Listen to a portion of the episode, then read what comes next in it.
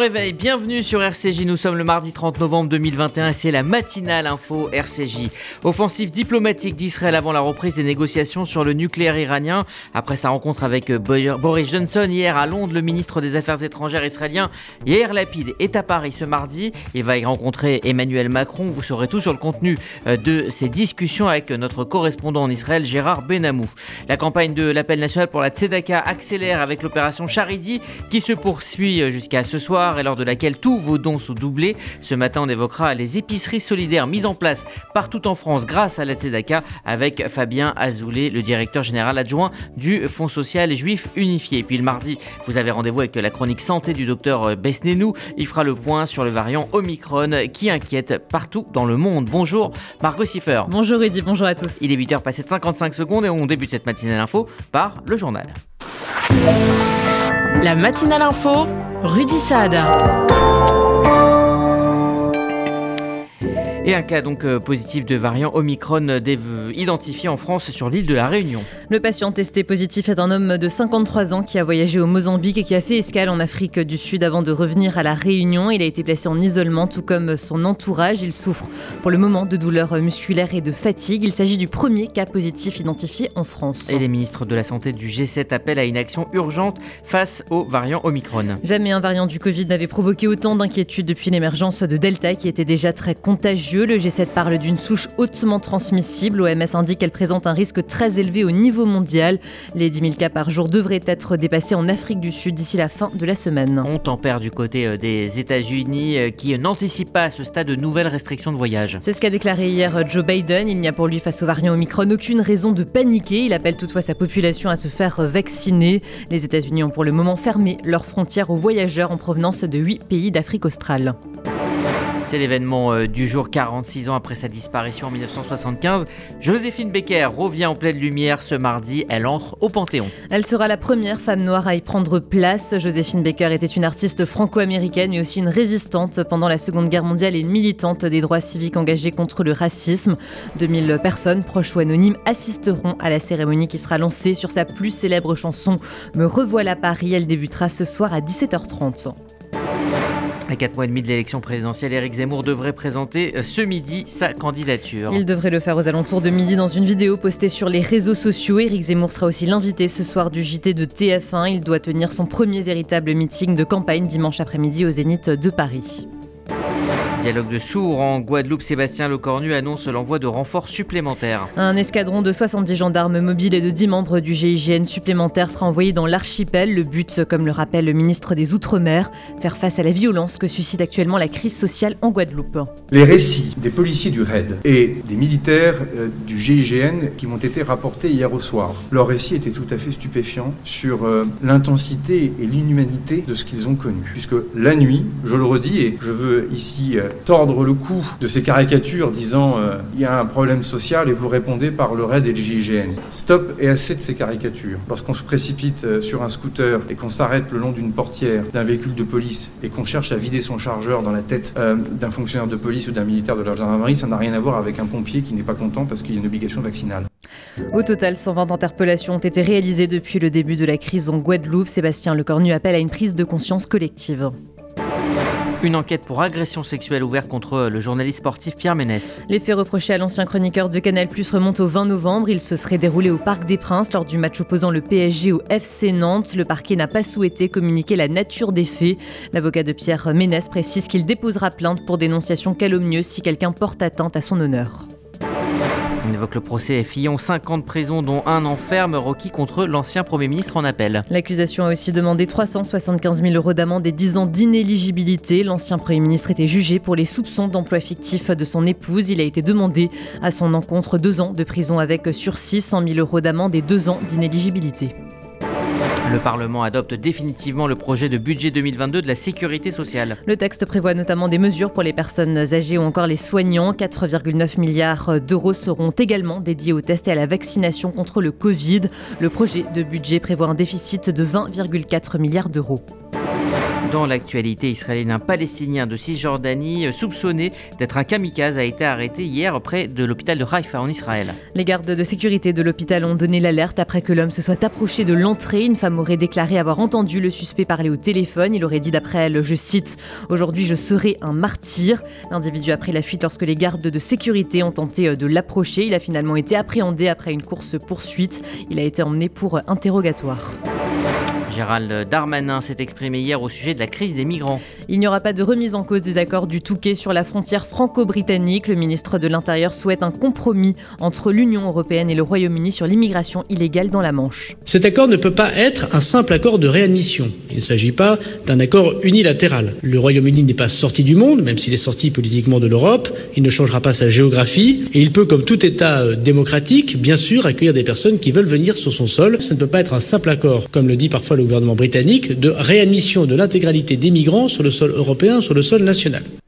Jean Castex écrira donc ce mardi à son homologue britannique Boris Johnson pour lui proposer un accord. L'avion Frontex qui pourra survoler jour et nuit les côtes maritimes belges et françaises sera renforcé par deux hélicoptères de la sécurité civile et de la gendarmerie.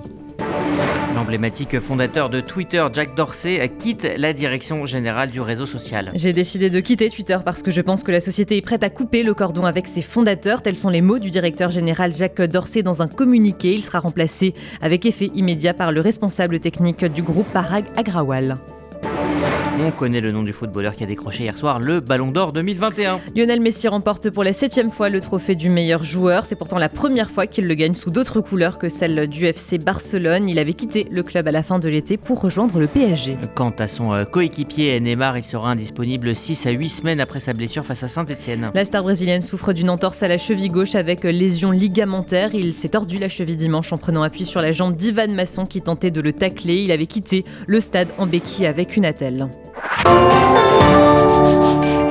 Merci Margot Siffer, vous écoutez la matinale info R C J, il est tout pile huit heures zéro sept, on prendra dans un instant la direction d'Israël où toutes les options sont sur la table pour contrer le programme nucléaire iranien. R C J. Vous faites votre alia ? Depuis trente ans, Sonigo Déménagement Groupe Fidi s'occupe de tout. Expédition en groupage maritime et conteneurs personnalisés, assurance tout risque, véhicules, solutions de stockage pour courte et longue durée en nos dépôts ultra sécurisés. Sonigo Déménagement, agent en douane certifié Fidi et reconnu par les autorités, facilitera toutes vos démarches. Sonigo Déménagement Groupe Fidi au zéro un soixante-seize cinquante-quatre quatre-vingt-douze quatre-vingt-douze zéro un soixante-seize cinquante-quatre quatre-vingt-douze quatre-vingt-douze ou sur le w w w point sonigo point com. Bonjour, je suis Anne Sinclair et je suis très heureuse d'être cette année la marraine de cette grande campagne du F S J U, la Tzedaka. La Tzedaka est une campagne universelle que je suis très fière de soutenir, alors continuons d'écrire ensemble la solidarité. Donnez sur tzedaka point f r. Nouveau colloque des intellectuels juifs. La pandémie a bouleversé les frontières entre le public et le privé. Le judaïsme a-t-il quelque chose à nous dire sur ce sujet ?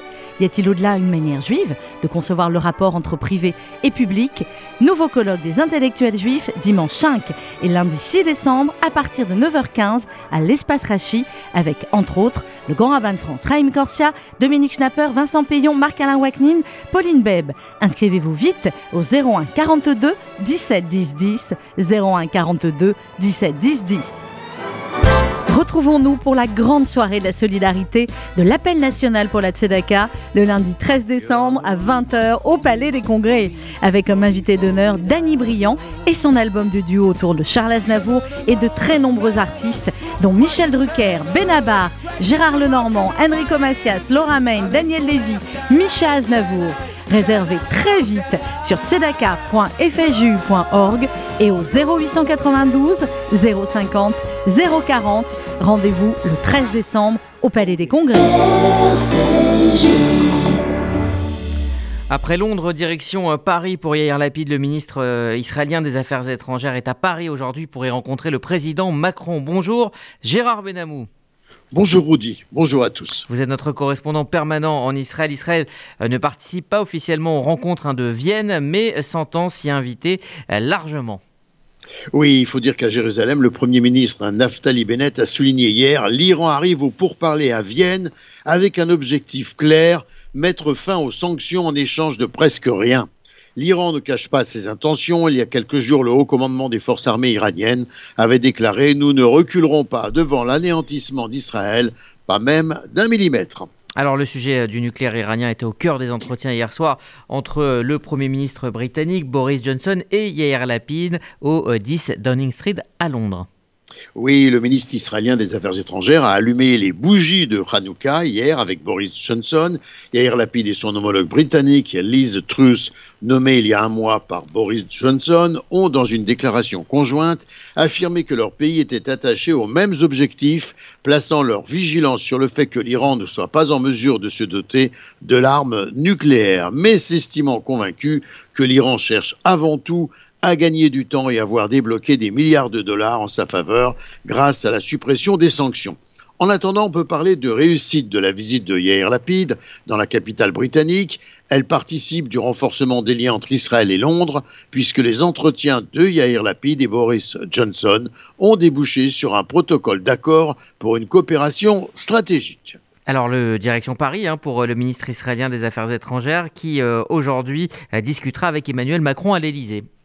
Ce sera en principe sans déclaration à la presse. La visite adoptera d'ailleurs en apparence un profil plus sobre que la veille à Londres pour Lapid. En raison de mesures sanitaires à Paris, les rencontres prévues avec la presse ont été annulées et la délégation de Lapid a été réduite. Le ministre israélien ne verra pas non plus son homologue Jean-Yves Le Briand. Ce n'est plus au programme. Yair Lapid, reçu par le président Emmanuel Macron, s'entretiendra des perspectives nucléaires de l'Iran, mais pas seulement. On croit savoir qu'en dehors de l'accord de Vienne, l'affaire du logiciel espion Pegasus de la société israélienne N S O sera également évoquée. Pour en revenir au nucléaire iranien, Israël pense à un plan B en cas d'échec des négociations. À Tsahal, on annonce plus d'exercices militaires en deux mille vingt-deux et en coopération avec d'autres armées. On souligne, nous considérons les États-Unis comme un allié stratégique et il pourrait y avoir un moment où nous travaillerons et combattrons ensemble. Les Américains se battent toujours en tant que coalition. Il se pourrait qu'ils fassent justement partie d'une future coalition. Tsahal, de son côté, pour donner corps à ce projet, envisage d'investir un milliard de shekels dédié à tout un programme d'entraînement militaire. Après dix mois sans ambassadeur, les États-Unis ont envoyé un nouveau représentant en Israël. Il s'agit de Thomas Nides. Il a atterri lundi matin à l'aéroport Ben Gourion, puis s'est rendu à son nouveau domicile à Jérusalem pour trois jours de quarantaine, conformément aux nouvelles réglementations concernant la propagation de la variante Omicron du coronavirus. Très enthousiaste de son nouveau poste, l'ambassadeur a affirmé « Il n'y a pas de plus grand privilège que de représenter les États-Unis d'Amérique auprès de l'État d'Israël ». Et puis, et puis une bonne nouvelle, les gazelles sont de retour à Jérusalem. En deux mille quinze, il ne restait que trois gazelles dans les montagnes de, de Jérusalem. Leur espace vital avait été réduit par la construction d'une nouvelle route, mais elles sont donc réintroduites, Gérard. Oui, il y a six ans, la mairie de Jérusalem et la Société de protection de la nature avaient créé le parc de la vallée des gazelles. Eh bien, ils ont réintroduit une dizaine d'animaux. Elles sont désormais quatre-vingts maintenant, qui vivent en toute liberté. Une précieuse bouffée d'oxygène pour la ville. Gérard Benhamou en direct de Tel Aviv pour R C J.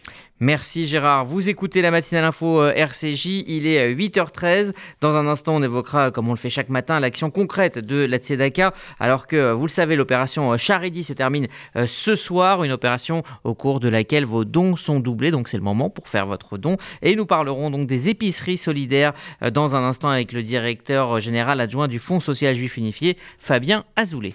R C J.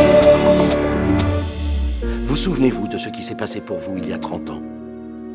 En quatre-vingt-douze, c'était la première campagne pour la Tzedaka. Le F S J U a aidé Hervé à remonter la pente. Pas facile, mais on a réussi.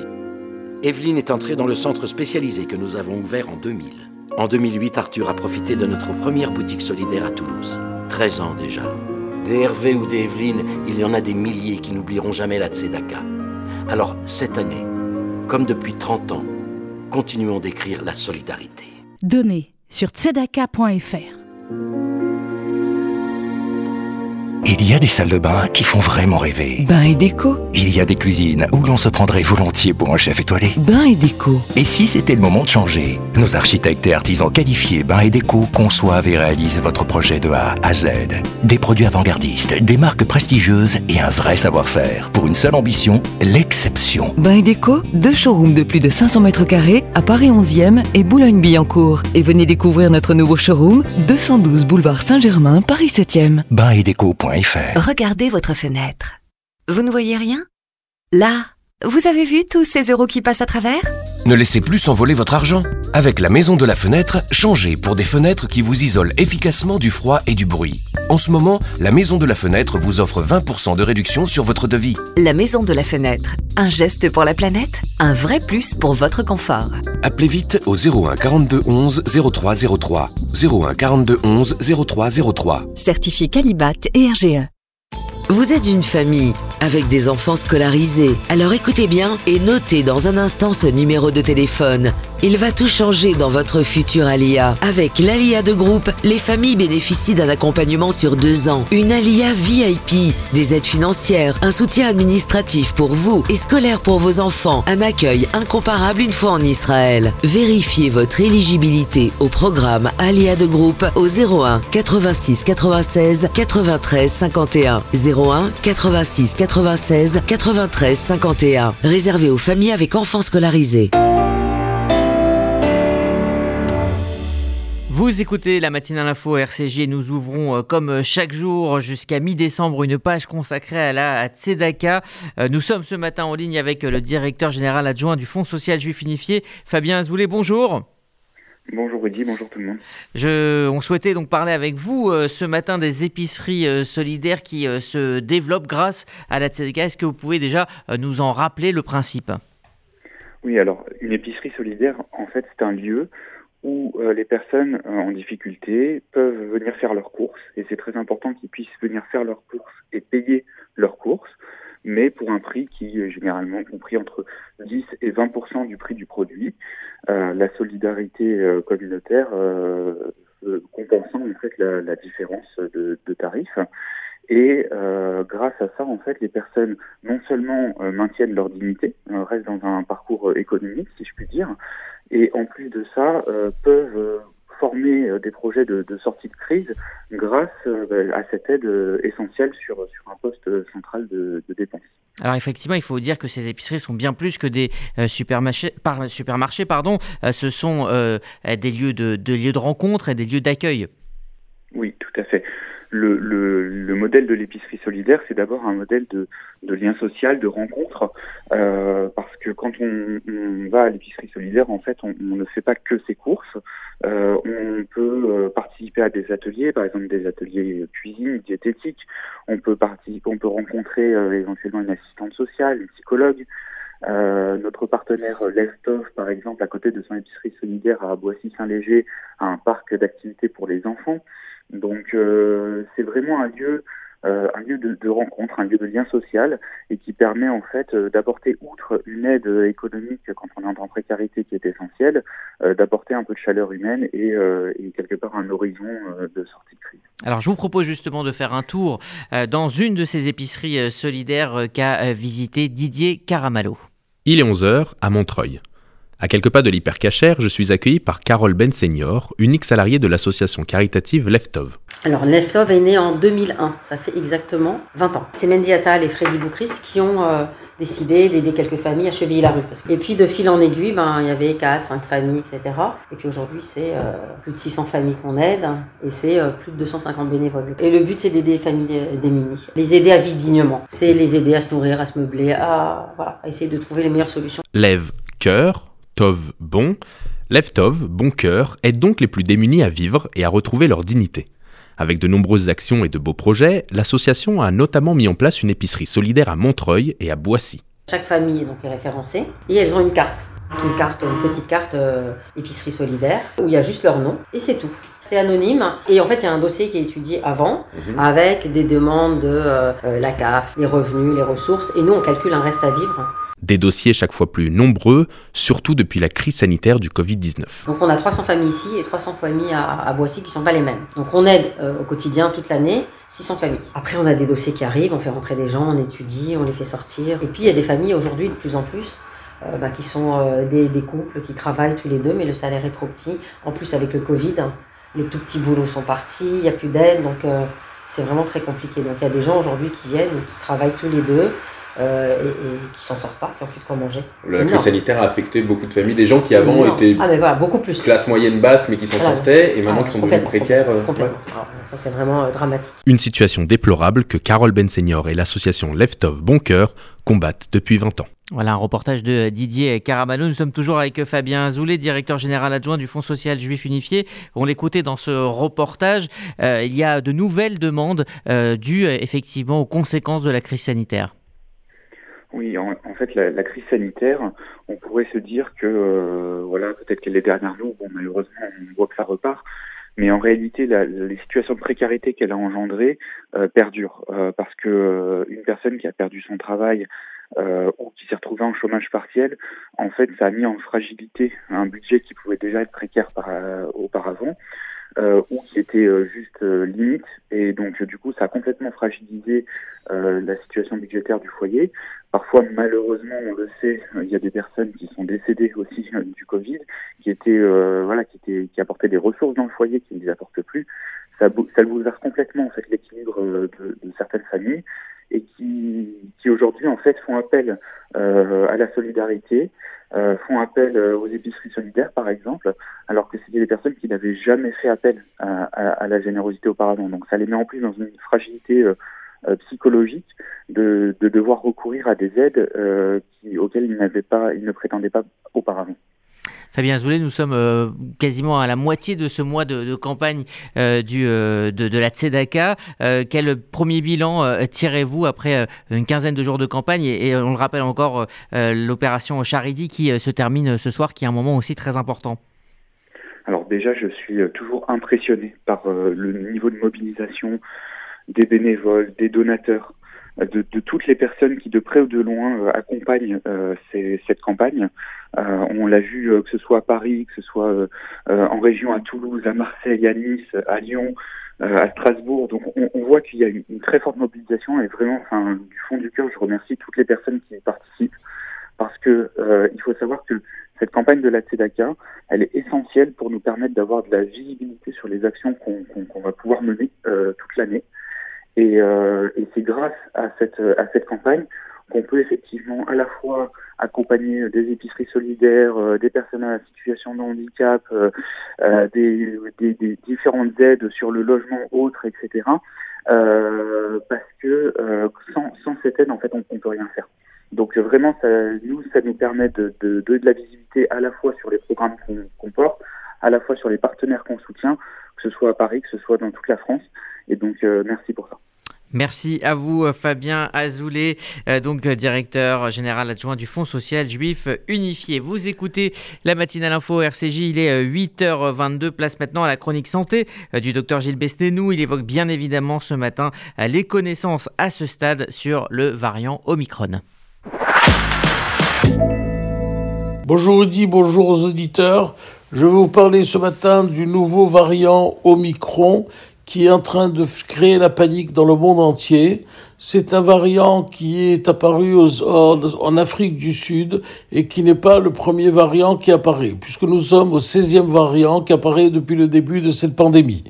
Ce variant, un variant de, dans cette pandémie est caractérisé par trois choses. Premièrement, sa contagiosité. Deuxièmement, sa dangerosité. Troisièmement, sa, sa susceptibilité au, à la vaccination. Aujourd'hui, nous pouvons répondre qu'à une seule question, sa transmissibilité. On sait qu'il est très transmissible et qu'il est à peu près deux à six fois plus transmissible que le variant Delta.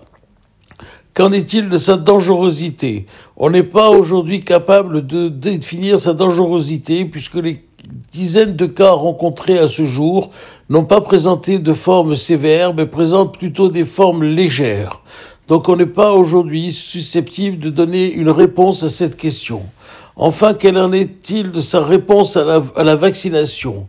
On sait que c'est un variant qui a énormément muté, puisqu'il y a à peu près une cinquantaine de mutations, notamment des mutations au niveau de la protéine Spike. Cette protéine est essentielle pour le virus pour pénétrer le poumon des, des patients. Or, les, toutes les vaccins, Pfizer et Moderna, A R N messager, ont été ciblés sur la protéine Spike originelle, c'est-à-dire celle de mars de, de, du virus originel de mars deux mille vingt.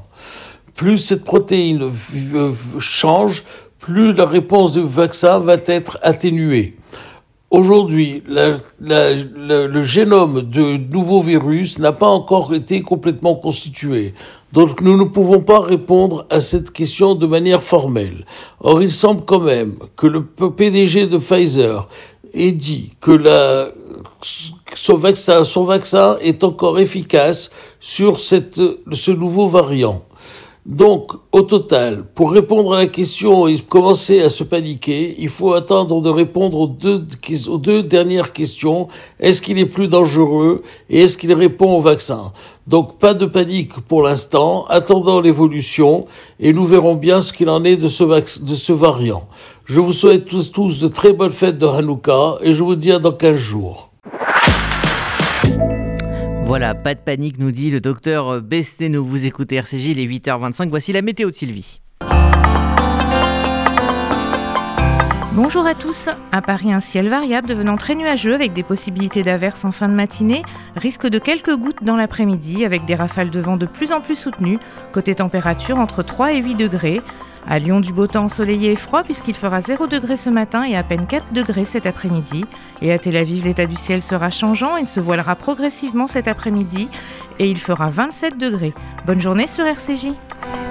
Merci Sylvie, c'est la fin de cette matinale info. R C J, R C J, vous le savez, continue sur les applis disponibles gratuitement sur Apple et Android. Pour la F M, rendez-vous à onze heures avec Essentiel, le rendez-vous culture de Sandrine Seban qui reçoit ce matin Yvan Attal, le réalisateur et acteur pour la sortie des Choses humaines, son nouveau film. On se retrouvera à midi pour l'info dans R C J Midi avec Margot Siffer et puis toute l'équipe, notamment avec le billet d'humeur de Annette Lévy-Villard. Et puis euh, à Postface à treize heures cinq avec un Un ami d'R C J, Mickaël Prazan, qui sera reçu par Caroline Gutmann pour son nouveau livre Souvenir du Rivage des Morts aux éditions Rivage. Voilà pour le programme de la journée sur R C J, sans oublier l'histoire des Juifs du sud de la Méditerranée de Gérard Ringer. Ça, c'est à treize heures quarante-cinq. Voilà, vous avez le programme complet.